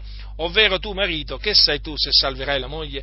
Dunque, in questo caso, in questo caso vedete, la scrittura dice che la donna che ha un marito non credente, se egli consente ad abitare con lei, non lasci il marito. Ecco, però, chiaramente, in questo caso il marito non credente consente, è contento di abitare eh, con lei. Però dice, se il marito non credente, se il non credente si separa, si separi pure. E certo, in questo caso chiaramente eh, il, eh, la sorella non è, non è, che più obbligata, è più obbligata a, a, non lasciare, a, non lasciare, il proprio, eh, il, il proprio marito, dice si separi, si separi, pure, però ricordatevi sempre, ricordatevi sempre che comunque sia il vincolo matrimoniale si scioglie solo con la morte, la morte di uno dei due, quindi anche in questo caso, cioè anche se un credente, un coniuge credente viene eh, abbandonato o viene cacciato via dal coniuge, dal coniuge non credente, è chiaro che deve rimanere così com'è. Certo, deve rimanere così com'è, non può, non può risposarsi perché in caso lo facesse, lo facesse commetterebbe adulterio, commetterebbe adulterio. Quindi ribadiamo con forza eh, che eh, il matrimonio si scioglie solamente con la morte di uno dei due. Allora in quel caso, allora in quel caso le seconde nozze sono, eh, sono, sono ammesse. Dico questo naturalmente perché sapete che oggi Sapete che oggi nelle chiese proprio l'adulterio ormai viene coccolato, viene incoraggiato, viene esaltato, anzi viene comandato, viene comandato, addirittura proprio viene comandato, ah fratello ma tu ti devi sposare, tu ti devi risposare, non puoi rimanere in questa situazione, tutti questi, tutti questi, tutti questi ragionamenti oh, che fanno. Purtroppo, fratelli, le cose stanno così, cioè i tempi sono difficili, nella Chiesa ormai il peccato, ehm, il peccato abbonda. Eh sì, proprio così, guardate, è il peccato che sta abbondando. Tanti parlano della grazia, no? Tanti parlano della grazia, ma nella, nella pratica praticamente quando alcuni parlano di grazia, stanno, non stanno parlando altro che di peccato, della dissolutezza. Perché? Perché hanno trasformato la grazia in dissolutezza. Quando, eh, gli stessi costoro, no? quando parlano di libertà, che cosa pensate che intendono per libertà? La libertà di peccare. La libertà di convivere, la libertà di, passare, di, di, di risposarsi, da divorziati, la libertà di abortire, la libertà di vestirsi come si vuole, la libertà di andare dove si vuole, la libertà di dire quello che si vuole. È questa la libertà di cui parlano molti. No? Loro gridano libertà, sì, ma guarda libertà, la libertà secondo la carne, no? che ha portato devastazione in mezzo alle chiese perché la libertà secondo la carne si oppone, si oppone alla, legge, alla legge di Cristo sotto la quale noi siamo essendo che noi siamo sotto la legge di Cristo, dobbiamo osservare i comandamenti che Cristo ha dato tramite gli apostoli. Ma questi dei comandamenti di Cristo eh, non ne vogliono sentire parlare. Ricordatevi, costoro quando dicono noi non siamo sotto la legge, state molto attenti, non è che, non è che intendono dire solamente noi non siamo più sotto la legge di Mosè, no, no, no, vogliono dire noi non siamo sotto nessuna legge, quindi nemmeno sotto la legge di Cristo. Infatti non parlano mai della legge di Cristo, eh? Ascoltateli attentamente, non parlano mai della legge di Cristo, eppure noi riguardo a Dio non siamo senza legge, ma siamo sotto la legge di Cristo. Come mai? Ma perché questi disprezzano i comandamenti, i comandamenti di Cristo Gesù, anche i comandamenti che riguardano che riguardano il matrimonio, ma questi sono tra i primi, sono tra i primi a disprezzarli, sono tra i primi a disprezzarli, fratelli del Signore. Infatti, vedete, non gli interessa, non gli interessa niente, loro incoraggiano proprio l'adulterio, è terribile, è terribile quello che sta, eh, quello che sta succedendo in mezzo, in mezzo a, tante, a, tante, chiese. Per quello è molto importante, fratelli del Signore, avere veramente chiaro quello che la scrittura dice in merito al matrimonio, in merito al, al comportamento che devono tenere i mariti, le mogli. Eh, eh, è molto importante perché oggi praticamente c'è un attacco contro, contro il, il, il, matrimonio che viene proprio eh, dall'interno della Chiesa. Sì, sì, sì, proprio così, proprio così. Proprio così, fratelli nel Signore. Oggi per esempio, oggi, per esempio se, tu, se, tu, dici che eh, alla donna non è permesso di usare autorità sull'uomo, sul proprio marito, ma tu è come se stessi dicendo, come se stessi dicendo un'eresia come se stessi dicendo un'eresia. Perché? Perché loro ti dicono ma i tempi sono cambiati, siamo nel 2015, siamo mica ai giorni dei patriarchi, siamo mica ai giorni di Abramo. Ho capito che non siamo ai giorni di Abramo, lo so che non siamo ai giorni di Abramo, ma la parola di Dio, la parola di Dio è vivente e permanente, permane nei secoli, eh? permane in eterno, quindi perché mai dovrei abbandonare i precetti del Signore per abbracciare quali precetti? Quelli dei massoni? Eh? Ma lungi da me io continuo a accettare i precetti del Signore, continuo a, insegna, a insegnare quelli. Vedete? Eh, ma questi ormai nelle chiese hanno sovvertito, hanno sovvertito l'ordine, l'ordine, stabilito, l'ordine, stabilito, da Dio, per cui in un, certo senso, in un, certo senso, loro dicono ma noi facciamo come vogliamo noi, non è che dicono noi facciamo come vuole il Signore, no, come vogliamo noi, difatti si vede che fanno come vogliono loro, non fanno come vuole Dio, infatti la volontà di Dio loro la rigettano, non vogliono nemmeno sentire parlare di volontà di Dio. Eh? Perché? Perché hanno messo al centro di tutto l'uomo e la sua volontà o il suo cosiddetto libero arbitrio. E quindi guai a chi gli va a dire tu devi fare questo, tu devi fare quest'altro. Ma noi diciamo questo in base a quello che dice la Sacra Scrittura. Cioè, que- le parole, le parole che, ho, che, ho, letto oggi, no, i comandamenti che ho letto oggi dal, dalle Sacre Scritture, non sono comandamenti miei, fratelli del Signore, sono comandamenti del Signore. E quindi non è che sono proceduti da me, sono proceduti dal Signore. Beati dunque coloro che osservano, no? che ascoltano la parola di Dio, lo osservano, beati quelli che mettono in pratica i comandamenti del Signore. Ma molti oggi non vogliono mettere in pratica i comandamenti del Signore. No, no, no, no, perché? Perché vogliono comportarsi come gli pare e piace. Non hanno alcun timore di Dio, nessun timore di Dio, fratelli del Signore. Quindi comportate brevemente questa mia questa mia parola d'esortazione no? in, merito, eh, in, merito, al matrimonio, questo mio, questo mio, questo mio insegnamento sul, sul, matrimonio. E ehm, imparate, fratelli nel Signore, a difendere, a difendere eh, quello che dice Dio sul matrimonio, la sua parola. Perché, ve lo ripeto, c'è un attacco c'è un attacco dall'interno della Chiesa contro l'ordine stabilito da Dio nel matrimonio. Sì, sì, c'è un attacco. Già ormai si parla di matrimoni omosessuali in molte, in molte chiese, eh? ma poi naturalmente c'è tutto il resto, c'è tutto il resto. No?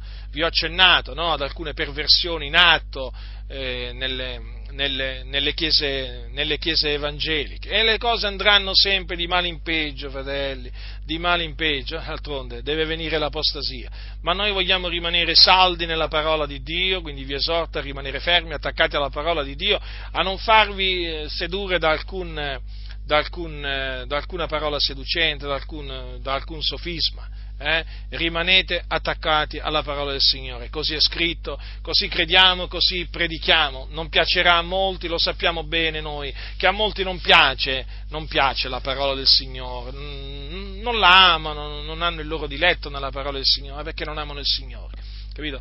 Ma quanto a noi, fratelli del Signore, dobbiamo studiarci di, ehm, di amare il Signore e di amare la Sua parola, eh, perché dobbiamo comparire e quindi amare la sua parola significa metterla in pratica, perché dobbiamo tutti comparire davanti al tribunale di Cristo, eh? non lo dimentichiamo mai questo, dobbiamo rendere poi conto, ciascuno di noi, al Signore, di quello che abbiamo fatto, di quello che abbiamo detto, quindi che ciascuno di noi sia preso dal timore di Dio. Eh? Durante il tempo, questo breve tempo che il Signore ci concede sulla terra, che è il tempo del nostro pellegrinaggio, conduciamoci con timore di Dio, eh? mettendo in pratica la parola mettendo in pratica la parola del Signore, non cercando di piacere agli uomini, ma studiandoci sempre di piacere a colui che ci ha chiamati dalle tenebre alla sua meravigliosa luce. La grazia del Signore nostro Gesù Cristo sia con tutti coloro che lo amano con purità incorrotta.